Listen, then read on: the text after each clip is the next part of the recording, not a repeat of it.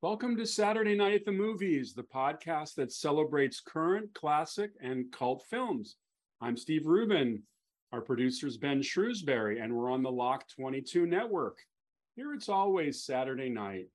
And I'm pleased to welcome our guest tonight, author, film historian, documentarian, producer, screenwriter, and soon a novelist, Bruce Scivally, whose book on the Matt Helm spy movies entitled Booze, Bullets, and Broads is out.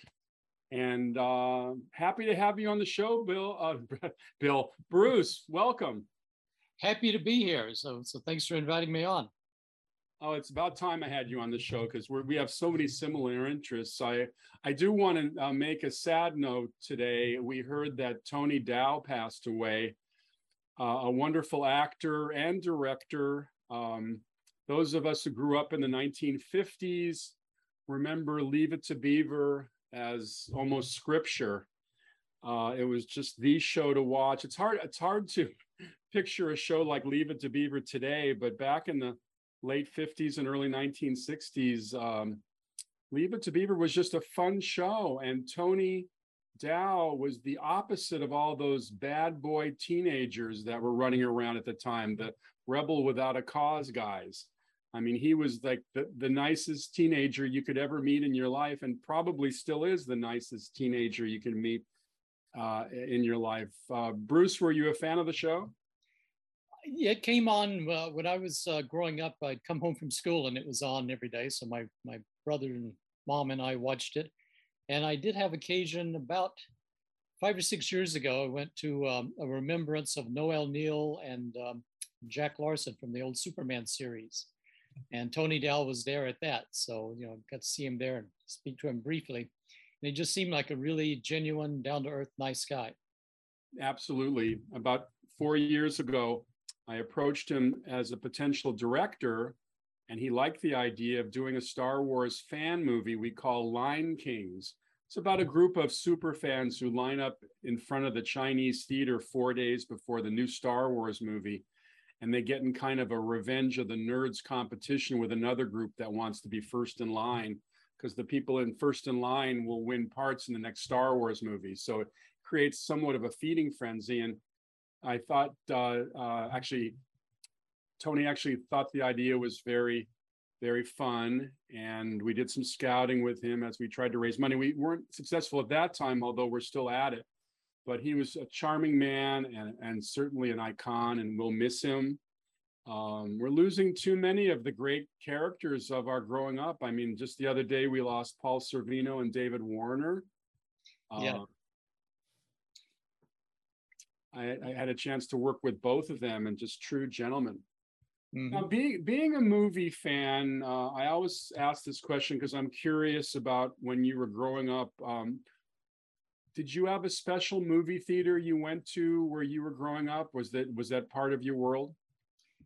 I grew up uh, way out in the country in North Alabama, so going to a movie was a bit of a chore, you know. And um, uh, we would have to drive like 20 miles, you know, to go to either Huntsville, Alabama, or Fayetteville, Tennessee, because we lived on the Alabama-Tennessee state line.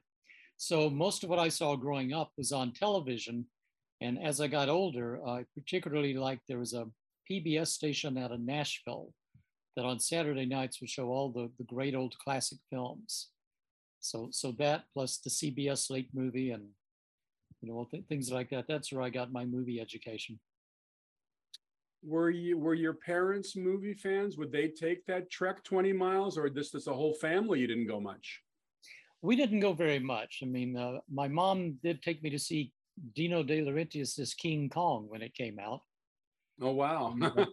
the only the only two movies I remember seeing with my mom and dad were Walking Tall at the drive-in, which is appropriate, and um, Coal Miner's Daughter.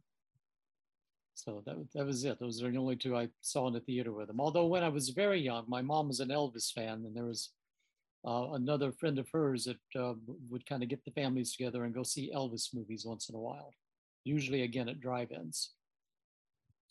Now you've done so much as a documentarian and a film historian. Uh, did you study film in school?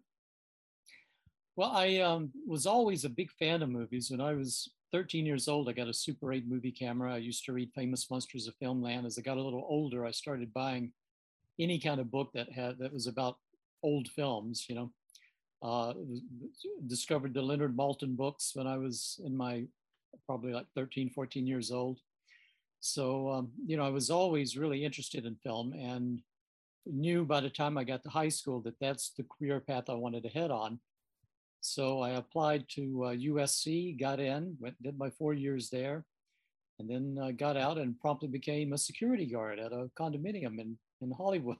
so, but a little while after that, I started doing special effects work and um, and you know met uh, you know it seemed like pretty much all the jobs I got for the next 20 or 30 years were through people that I had met at USC Film School you know so when i uh, was teaching for a while in chicago i would tell my students to see who the movers and shakers were in their class and be their best friends because that's where most of their work was going to be coming from. You know? so who were some of the movers and shakers in your class? Most of my jobs that i've had over the years came through john cork i got a few through scott mcisaac. Uh, john wrote the long walk home. Um, Scott's just been a friend since we were at USC. We were we had a little enclave there at USC who were all James Bond fans. You know, it was uh, me and Scott, uh, John Cork, Tom Wendler.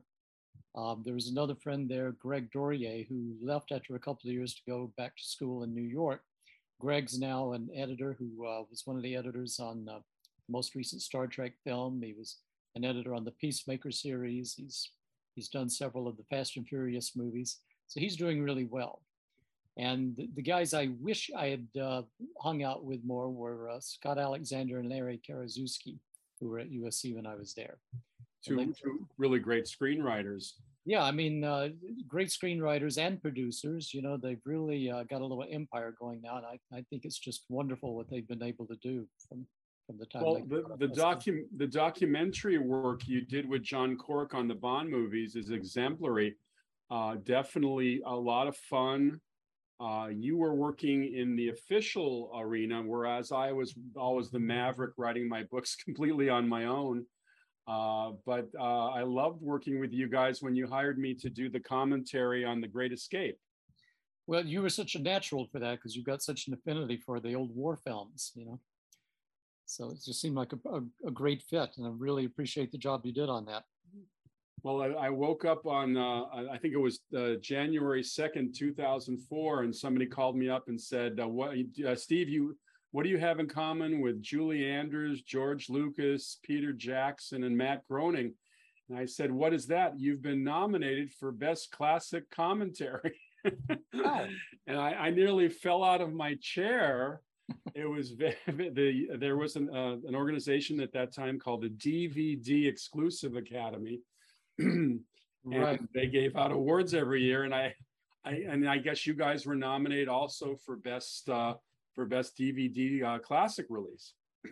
Yeah, as far as I know, we didn't win. I certainly don't have a trophy sitting here, unless unless John received it. But I think I, I think the uh, Peter Jackson. Uh, That's yeah, that was it. His Lord of the Rings project, I think, swept those awards. Uh, that Ingrate but I got to sit at a at the awards banquet, sit at a table next to Barbara Bain, so that made up for not winning an award.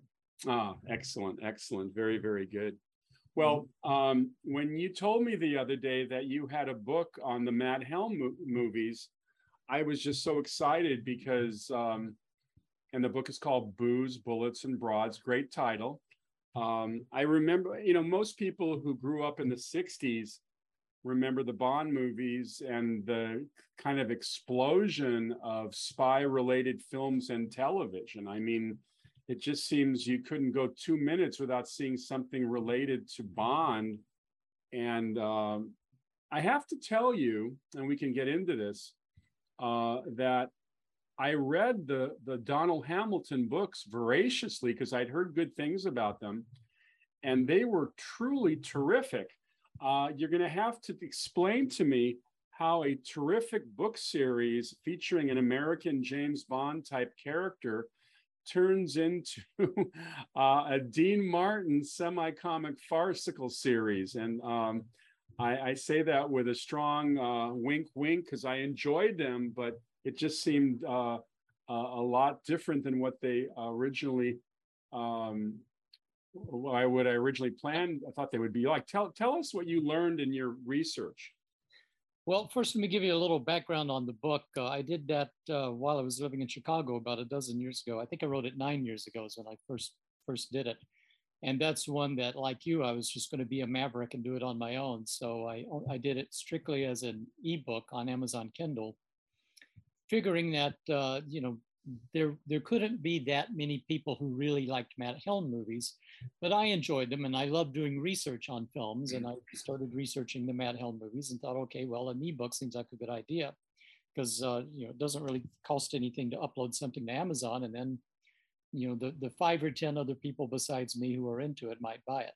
I'm happy to say that uh, over the years it's sold more than five or ten copies. And uh, I've just uh, recently refreshed it and, and, read back through it, corrected some errors that were in there.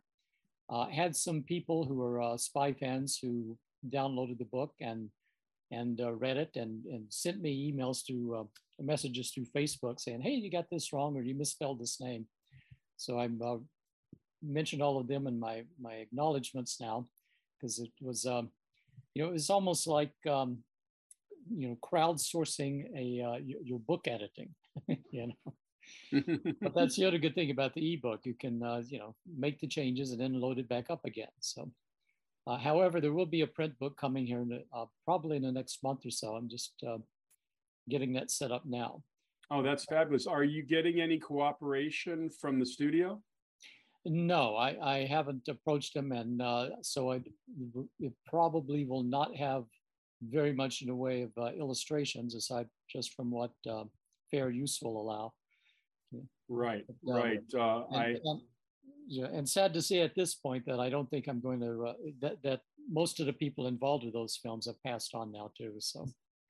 So, well, I have to mention that I'm certainly aware of uh, Irving Allen, um, not Irwin Allen, who I'm sure he's often confused with, but Irving Allen uh, was originally Albert R. Broccoli's producing partner in England for all those 1950s uh, adventure films that were shot with the Eady subsidy, which was a lot of money that um, was provided to filmmakers over there as a subsidy to shoot in England. And I'll never forget Albert Broccoli telling me in his office that day in 1977 when I interviewed him that uh, when he showed the Bond, the James Bond novels to his partner Irving Allen, Irving Allen did not have the right reaction to the books. He just hated them.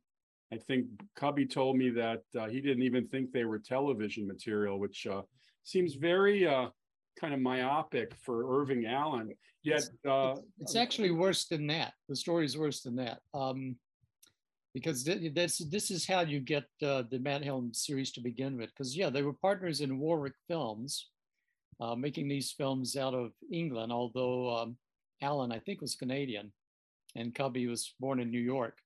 Uh, but they were these two American producers or North American producers over in the UK making these films, realizing that as long as they used a mostly British crew and put an American star in it, like Victor Mature or Alan Ladd, they could uh, exploit the films in both the UK and America, but also, as you said, get access to all those those um, tax uh, bonuses there to help help finance it. But yeah, Cubby had gotten interested in doing the uh, James Bond novels, but this was the late 1950s, around 58, 59. Around that time, his wife Nedra, in, in back in New York, had cancer, and she was becoming very ill, and it was obvious she wasn't going to last much longer. So Cubby had set up a lunch meeting with Ian Fleming, Fleming's agent, but he couldn't go because he needed to go to New York and be with his wife. So he asked Irving Allen to go in his stead. And that was the wrong guy to send to that meeting because Irving Allen went to the meeting and told Ian Fleming he didn't think his books were even TV quality. so, so that kind of killed the deal, and that was the beginning of the end of the Broccoli Allen partnership. But even after the partnership ended, they continued to share an office with a partner's desk facing each other on opposite sides of this big wide desk. So over the next three or four years, as Cubby starts producing the James Bond films, and Irving Allen's off doing things like The Vikings, his films are kind of struggling, you know, just just kind of limping along, while Cubby is suddenly, you know, making money hand over fist with the Spy series. So he thinks, gee, maybe I should get a Spy series. And he's in the airport. He's looking at the books on one of these little spinner racks and sees the Matt Helm paperbacks. And he picks up the silencers, reads it on the plane, I think flying back to the US, and thought, all right, this will do. So he contacts Donald Hamilton. and initially, the idea as you was to do a more serious type of film. And um, they were going out to all kinds of actors like Tony Curtis and and uh, gosh, I forget all the others they were looking at now. Donald Hamilton said his preferred choice would have been Richard Boone, which is kind of interesting. Um, but ultimately, uh, he just wasn't getting a lot of interest from anyone until he got the idea of maybe camping it up a little bit, like uh, they were starting to do with the Our Man Flint movies that were just ending production at that time. So uh, they got a comedy writer to beat the script up, and uh, he found out you know, Dean Martin was looking for a project to do, and he took it to Dean Martin. And Dean Martin kind of liked the idea of playing a, a, a, super spy. So he signed on with the proviso that it would be produced with his company in partnership with Irving Allen. So Irving Allen's company, I think, was Meadway. Dean Martin's was Claude, and that's why they are Meadway Claude Productions. What that meant is that aside from his salary for acting in the films, Martin also had profit participation. So when the silencers came out, which is the first one, he raked in much more money for that than Sean Connery did for playing James Bond in Thunderball. And Isn't that, that, that I find that absolutely amazing. Yeah, and that is part of the reason I think why Sean Connery then went back to Broccoli and Saltzman and asked to be made a partner in the Bond enterprise, and they more or less left him out of the office, you know, saying, come on, you were an unknown actor when we found you. And, you know, people don't come to see you, they come to see James Bond. We can cast anyone. And, uh, you know, so they were just getting started on You Only Live Twice. Before it starts rolling, Connery says, well, this will be my last one and I'm out. And we know, we all know what happened there. So what, what studio embraced the Helm movies? Columbia, which had released all the Warwick films that Allen had made with Cubby Broccoli. He had a long partnership with them. So, uh, so Allen went to was Mike Frankovich running the studio at that time. Um, yes, he was, and um, and interestingly, they had turned down the James Bond series because I know Cubby and Harry Saltzman went there first with Bond. Right, and and they were turned down. So so they went over to see um, United Artists, and uh, you know it's funny because um, sometimes you you have a tendency to dismiss the Helm movies as just spoofs that, you know, they, they didn't measure up to the Bond films. But if you think about it, and I'm not sure, but if they had done Helm seriously back in those days, I'm not sure it would have done as well because I guess the first Helm movies did pretty well, didn't they? Yeah, the first couple did very well. Certainly, uh, you know, made their budget back and then some. Uh, and they were filmed, of course, on a much lesser budget than any of the Bond films were being made for at that time. Right. I mean, probably, you know, the silencer's budget was probably what the volcano and you you only live twice cost, you know. so well, I, I remember them as wall to wall gorgeous women. I just remember that you, you, didn't go three minutes in that movie before you'd see uh, a very tall and striking, statuesque woman come out, barely clothed. Uh, and uh, certainly, if you look at the castings of these movies, uh, they're just the most gorgeous women in the world, which is certainly not a problem. Um, and I think that having seen the Bond movies by then and seen all the spy stuff going on, I think we kind of appreciate the spoofs. I was also a fan of the Our Man Flint movies, which were contemporaries as well. I guess there was enough room in the marketplace for all these franchises at the time uh, I just kind of wish, as I'm sure you do, that they had been treated a little more seriously because the books were pretty intense. They, I thought they were very good. Yeah, the books are an entirely different animal. They're pretty. They're they're almost more like hard-boiled detective thrillers. You know, the character's not so much a spy as he is more of a. I mean, some of the plot sees villains he's stopping are doing kind of fantastic things, but the writing of them is very kind of Raymond Chandler. It's very kind of two-fisted, manly man stuff. You know. Uh, and some of it, I must say, hasn't has not dated well. Just as with the films, you know, especially uh, post Me Too, it's very hard to sit down and watch those Matt Helm movies. well, it's funny. I guess uh, you probably, like me, were kind of surprised in watching the latest Quentin Tarantino movie because uh, uh, the Wrecking, Wrecking Crew has has quite a bit of presence in the movie. Uh, yes, because apparently that's what uh, Sharon Tate was doing around the time of the Manson murders. It was, right. her final film, but it was almost her last one. Um, it was just shortly after the film was released that uh, the murders happened. And I think that had an impact on why, part of the reason, along with fading box office, it just kind of demoralized um, some of the, the key creatives like Dean Martin. So they just didn't have the gumption oh. to continue on, although they had planned to do a film called The Ravagers, but that never came to be. But, the uh, yeah, I was reading about that today on IMDb in their trivia section that Dean Martin was so shocked by Sharon's death that it just soured him on the whole series. Um, but you're right; they had become less and less successful. Uh, but the did the series did spawn. I mean, the movie spawned a short-lived TV series, right? It did, but the, again, the TV series is also its own animal, which is not like the, the, the movies, but also not very much like the original novels. It's it's basically Mannix, except they're calling the character Matt Helm.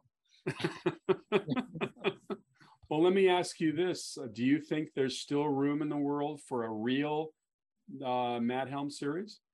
Some people do. I believe George Clooney is still in uh, you know, involved in uh, trying to get one launched.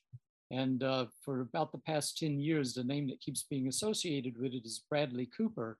And I think he, from what I can tell, even a couple of years ago, he was still kind of making some noises that he'd like to, to do a more serious, straightforward Matt Helm movie. And I think he'd be a great choice for the role, quite honestly. But, but uh, now there are there are there are four films: The Silencers, uh, Murderers Row, the ambushers, and wrecking, the wrecking crew. Uh, do you have a favorite of the four? You know, I think for me, maybe the silencers is is the one that's least tongue in cheek. and still, you know, over the top. And the, the funny thing about it, and you see it particularly with the uh, trailers for Murderers Row, when you watch them, you see that these were tailored so much for Dean Martin that it, that you're not watching a, a um, film version of a Matt Helm story. You're watching Dean Martin play spy. and in the trailer to Murderers Row, they have a title that comes up on the screen at the end of the trailer that says, See Dean Martin save the world. That, in a nutshell, is what the Matt Helm movies are. and of course, Dean Martin is never far from his proverbial martini or whatever he's drinking those days. I have to say, I have to share with you a funny uh, funny moment. Uh, I was a game show writer for the Joker's Wild back in the in the 70s, and uh, I had a category called spy movies that I wrote. And one of the questions was, uh, what was uh, um, what was the name of Matt Helm's secretary?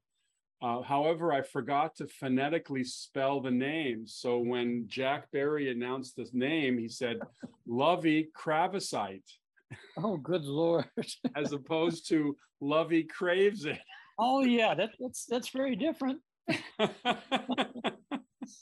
Beverly Adams, right? Right. Yeah. Who um, I think uh, was only in the first three, and uh, doing the publicity tour for the third one, she met a uh, she met Vidal Sassoon, I think, and uh, married him. Oh, very good. I know that James Gregory was the boss in the first three, and then he didn't come back for the fourth one either. I believe he was making a western and it was unavailable. I wonder if it was the Sons of Katie Elder. Uh, it, could have been. Have been. Yeah. Could have been. Um, but Martin, uh, you know, I guess uh, it was just the, the timing was right. Allen needed somebody with some profile. Uh, it, it was spoof. It was spoof co- country. It wasn't serious. Um, uh, I don't think Dean Martin would have ever come within 20 miles of that role if it wasn't comic spoof. Yeah, I mean, he, uh, I think, had a little bit of an inferiority complex about his abilities as a dramatic actor. Although I think he's really good in Rio Bravo and Airport. You know, I enjoy him in both of those. And I, I think when when he needed to, he could really, uh, you know, give a great performance.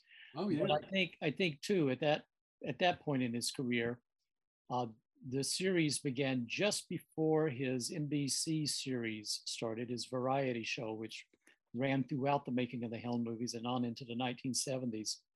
And I think, you know, Martin at that point had made enough money from all his various ventures that he just uh, didn't really feel the need to put a lot of effort into his work anymore. so, so with his TV show, they they would send him um, cassette tapes of uh, his lines that he would listen to in the car as he's driving around through the week. They'd shoot him on a Sunday afternoon. He'd run in and basically, you know, one take and it's done. And if he flubbed it, that was part of the show. he had to take that that sort of philosophy with his movies. He liked to do one take, and you know, it was if it close was good enough for him. Well, I read that uh, that Bruce Lee was assigned for fight choreography on the last film, The Wrecking Crew, and tried to give uh, Dean some martial arts instructions, and Dean wanted nothing to do with it. Yeah, I mean, Dean was an ex-boxer, so he was pretty athletic in his youth. But uh, yeah, that was probably too much physical effort for him. Plus, you know, he's got stuntmen, uh, which you can definitely tell when you watch the movies. there is, you know, the other person that that uh, pops up in the Wrecking Crew though is Chuck Norris. Yeah, who, who as, has, as essentially an extra, right? more or less, he has one line, "May I, Mr. Helm?" You know, to, to take Helm's gun. and about uh, two minutes later, they're in a fight scene. You know, where, where you know Matt Helm's fighting all these guys there in, in the uh, bar setting, and one of them he knocks down his Chuck, Chuck Norris does a roundhouse kick over, way over his head, because in the first take he'd kind of misjudged it and hit Dean Martin's shoulder, and Martin went flying across the set. So in the next take, he went way over Dean's head, which is the one in the film you know. Oh, that's but, funny. But Matt Helm ends up uh, getting the best of him. Bruce, when you were doing your research, was anybody still around that could help you? There probably was, but at the time I was doing the book, I was in Chicago, and I, you know, certainly could have done the um, interviews over the phone. But again, I didn't expect that there would be very many people who would be interested in this. I'm glad to say I misjudged that so I basically relied on um, you know press books and uh, newspapers and you know uh, interviews that uh, people had given in uh, other other books. You know, there were a couple sure. of books on sure. Dean Martin where the the authors interviewed people about the Matt Helm movies. So. No, that that's definitely. Uh, thank God for the internet these days. It makes uh, research a lot easier. Oh my God, I still remember going to going to libraries and getting the microfiche. You know, I mean, first having to get the index to find the articles and then finding the microfiche and then going through, you know, trying to find these these grainy, hard to read articles. so are you are you with the internet? Are, I know you mentioned that you're doing this novel about uh, um, Wyatt Earp. How did you choose Wyatt Earp as a novel idea? That's a little bit of a long story too, but it goes back to um, I moved back to LA in 2017 and uh, one of my good friends uh, from USC days is Courtney Joyner, who's uh, written some Western novels and was, you know, writer, producer, director, did uh, several horror films back in the 80s and 90s. But um, Courtney was appearing at a, the annual Western show out in uh, Santa Clarita up at the um, William S. Hart Park. So um, I'd already been thinking about doing a, a script set in the early days of Hollywood, silent era, and maybe touching on the death of Thomas Ince, you know, the who was supposedly killed on a yacht by William S. Hurt, although that story's total bunk. Um, but anyway, I was up at the the Hart Museum looking at some exhibits there, and they had a thing mentioning that um, Hart's movies initially were made for Thomas Ince. And I thought, ah, okay, suddenly it hit me, do kind of um, you know, William S. Hart helped solve the, the murder of Thomas Ince. And I thought have um, Hart teaming up with Wyatt Earp because I knew Wyatt Earp had been a consultant on cowboy movies back in the mm-hmm. silent days. Uh, he lived out the, the end of his life here in Los Angeles. And um, he was at his funeral, two of the pallbearers were Tom Mix and William S. Hart. Oh, how crazy is that? I Yeah. do remember the idea of this kind of uh, collaboration a little bit, although I never saw the movie. There was a Bruce Willis movie called Sunset, right? Sunset, yeah, Blake Blake Edwards movie with uh, Bruce Willis and um, James Garner. James Garner. Thank you. Yeah, which uh, I I loved the idea of it. I didn't like the execution very much. you know, I don't think it did very well at the box office either. But initially, I that- was that- That's a polite way of saying it bombed. yeah, I was going to you know, initially do an idea that would have uh, you know Hart and um, and Earp investigating Ince's murder and tie it into some uh, you know Chinese drug lords in Mexico and have to go into Mexico and go on this revenge mission. And then uh, I was talking to Courtney a couple of Christmases ago, and he mentioned that uh, Al Ruddy had finally sold Clint Eastwood on doing Cry Macho. So I thought, gee, what's that about? You know, and I looked up Cry Macho, and it had uh, you know an older guy and a younger guy going into Mexico, and it sounded like the book was more of a revenge type story. And I thought, all right, that might be a little too close to what I'm trying to do here. So I totally rethought the idea and thought of doing something much smaller scale. And it struck me as I was doing all this in this process, doing my research on Wyatt Earp. Wyatt Earp's final words were suppose, suppose. So I had already decided that this whole adventure story I was going to write would be Wyatt Earp's dying dream. You know, and then I just kind of, like I say, scaled it back and thought, you know, forget about having William S. Hart be an integral character in this and just stick with Wyatt Earp. And we begin with him dying in Los Angeles. He died of uremic poisoning, basically a bladder infection. Um, and after saying suppose, suppose, fell into a coma, and that was in the middle of the night, and he was dead by the morning. So uh, I have a framing story that's uh, Wyatt on his deathbed, and his biographer and his doctor and his wife, who was Jewish, Josephine, by his bedside. And um, while they're waiting there, we, we go into Wyatt's dreams, and, and he dreams the ending that would be a little more befitting of someone who was called the Lion of Tombstone and was involved in the gunfight at the OK Corral. So in his dream, he's he's still an older man, but going back to Vidal, California, where he and his wife had some mines, and uh, doing goes back to doing some mining there. Gets involved with a group of shady characters and ends up in a gunfight. So it's a little did- more of a traditional story. Bruce, did the Earps have any children? Um, Wyatt Earp did not. Um, there's some pretty good evidence that his first wife um, either died right after childbirth or was pregnant when she died. And uh, she died of um, scarlet fever or something like that. in- Oh, okay. when he was very, he was only like, you know, in his early 20s when that happened. And he never married again. All his other women that he was with were, mean, he had kind of a shady life, to, to put it mildly. Um, but he tended to take up with uh, women who were ex prostitutes, you know, until he met uh, Josephine, who was an actress, which in those days would have been considered just a step above being a. Do you have a favorite actor over the years who you've seen play Wyatt Earp? I think hands down Kurt Russell. You know, I Wasn't mean, he I- terrific? I admire what um, Kevin Costner did in his movie. Um, and I think having read uh, several biographies of Wyatt Earp, the Kevin Costner movie is very accurate in most of the details. But it, just for an entertaining Wyatt Earp movie, I think Tombstone is, is hands down the one to go to.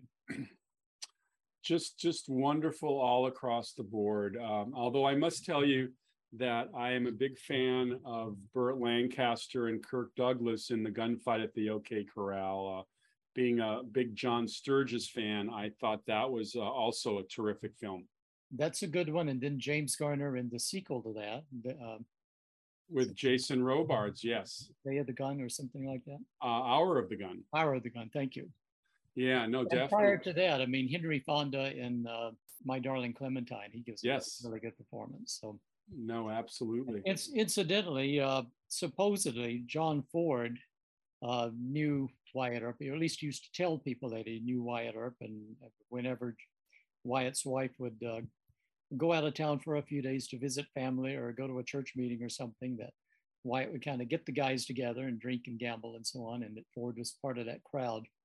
And John Wayne claims that when he was just starting out in movies, working as a prop boy on silent westerns, that uh, he met Wyatt Earp and patterned his cowboy portrayal after Wyatt Earp. Oh, that's very interesting. Yeah. One thing that I definitely miss are westerns. Uh, you know, we grew up around the same era. Westerns were very much a working genre. Although it's more of a modern Western, I'm enjoying this series on the Paramount Network called Yellowstone. Yeah, I enjoyed Yellowstone and I enjoyed 1883, which was the spinoff. So, um, yeah, I, I think uh, I'm blanking on the name of the producer of that who did um, Taylor Taylor Sheridan. Taylor Sheridan, yeah, who also did Hell or High Water. You know, I mean, he's definitely someone who has an affinity for westerns and is doing them, and whether in modern guise or traditionally, does a great job of them. And I'm happy to say that I think due to that and uh, Tom Hanks's uh, News of the World and a few others that have come out in recent years, there does seem to me to be a little bit of a resurgence now of Western films, and I'm glad to see it because one of the great joys of, you know, when I'm working on a piece, working on a script or a book, I like to kind of watch a lot of other movies or listen to music that keeps me in that genre. Sure. So working on the Wyatt Earp book, uh, first as a screenplay and then the, the novel, I watched a lot of old Westerns, revisited a lot of classics, saw a bunch I hadn't seen before, and listened to a lot of Ennio Morricone, you know, spaghetti Western music. So it was, it was great. It's fantastic. Those films really hold up well. Oh yeah, I recently watched for the first time all the way through. I just sat down. I'm going to finally watch Once Upon a Time in the West, and I've really enjoyed that movie. I don't know why I kind of dismissed it for many years as just another western, but that uh, seeing Henry Fonda as this villain was just so startling to me. Yeah, the storyline of it, I think, is is pretty good. Although the Jason Robards character and all the stuff with the train almost seems like just padding it out, but but uh, Charles Bronson's you know revenge mission in that film is is pretty compelling. It's, Bronson's it's, a great yeah. presence in it, and I think it is next to the Searchers. I think those two are the most beautifully, lovingly crafted filmed westerns ever. I I can not disagree with that. Although the other western I would throw in the mix is a personal favorite, which is um, uh, which is uh, the Professionals yeah, that's a good one too. I mean, there, there's so many good ones, and I think um, I, I, just recently uh, wanted to watch The Offer, so I subscribed to Paramount Plus, and I'm glad to say they have a very deep collection of classic westerns on their uh, streaming service. So I would recommend them if you're a western fan, and Starz also; those two have a lot of westerns. But uh, you know, some a couple that I wasn't as familiar with because I grew up watching John Wayne movies. And, those sort of classic things and, and the B Westerns. But um, for my birthday uh, a couple of years ago, Courtney gave me a set of DVDs of Columbia Westerns. And apparently, back in the 40s, there was a whole series of Westerns starring Glenn Ford and um, William Holden that were made at Columbia, all in color. And those are some damn fine movies. And I revisited a lot of the old uh, Randolph Scott Westerns and the the Jimmy Stewart westerns, the Anthony Mann westerns. Those are just. yeah, I recently watched uh, for the first time "Ride the High Country" with Scott and Joel McCrea, and that is truly a great western. I saw that as a kid and loved it, and, and I've been meaning to watch it here recently because it's on one of the streaming services. But yeah, I, I love that one, and I think think it was Joel McCrea's last film, might have been Scott's. It was like the second film directed by Sam Peckinpah. Just terrific stuff. So, uh, if people want to d- uh, delve deep into Matt Helm movies, how do they find Booze, Bullets, and Broads? Right now, it's only available as a Kindle book on Amazon. Uh, so you can go to Amazon and find it. And also, uh, the Wyatt Earp novel is up on Amazon called The Last Stage. Uh, but uh, I will be doing print versions of both of those. Booze, Bullets, and Broads, I hope to have out in the next mm, four to six weeks. And um, I'm doing a little bit slower rollout on um, the last stage, but that'll be uh, available to order as a print book by mid-October is what I'm shooting for. Fabulous. Excuse me. We've been having a very spirited discussion with Bruce Scivally, who's uh, written a book on the Matt Helm movies called Booze, Bullets, and Broads, as well as working on his novel about Wyatt Earp. Uh, it's been great having you on the show, Bruce. Uh, wish you great success with these books as they continue to find their audience. And thank you for being with us. Well, thank you for inviting me on. This has been a blast. And I would highly recommend two things. Anyone who's not a big fan of classic Westerns, go watch a few. You know, watch The Gunfighter with Gregory Peck. There's another good one. And uh, if you're going to watch the Matt Helm movies, have a couple of drinks first. So they'll go down easier. Thank you, Bruce. Uh, everyone, you've been you've been listening to Saturday Night at the Movies. I'm your host, Steve Rubin. We're on the Lock 22 network. Our producer, as always, is the very capable Ben Shrewsbury. See you next week.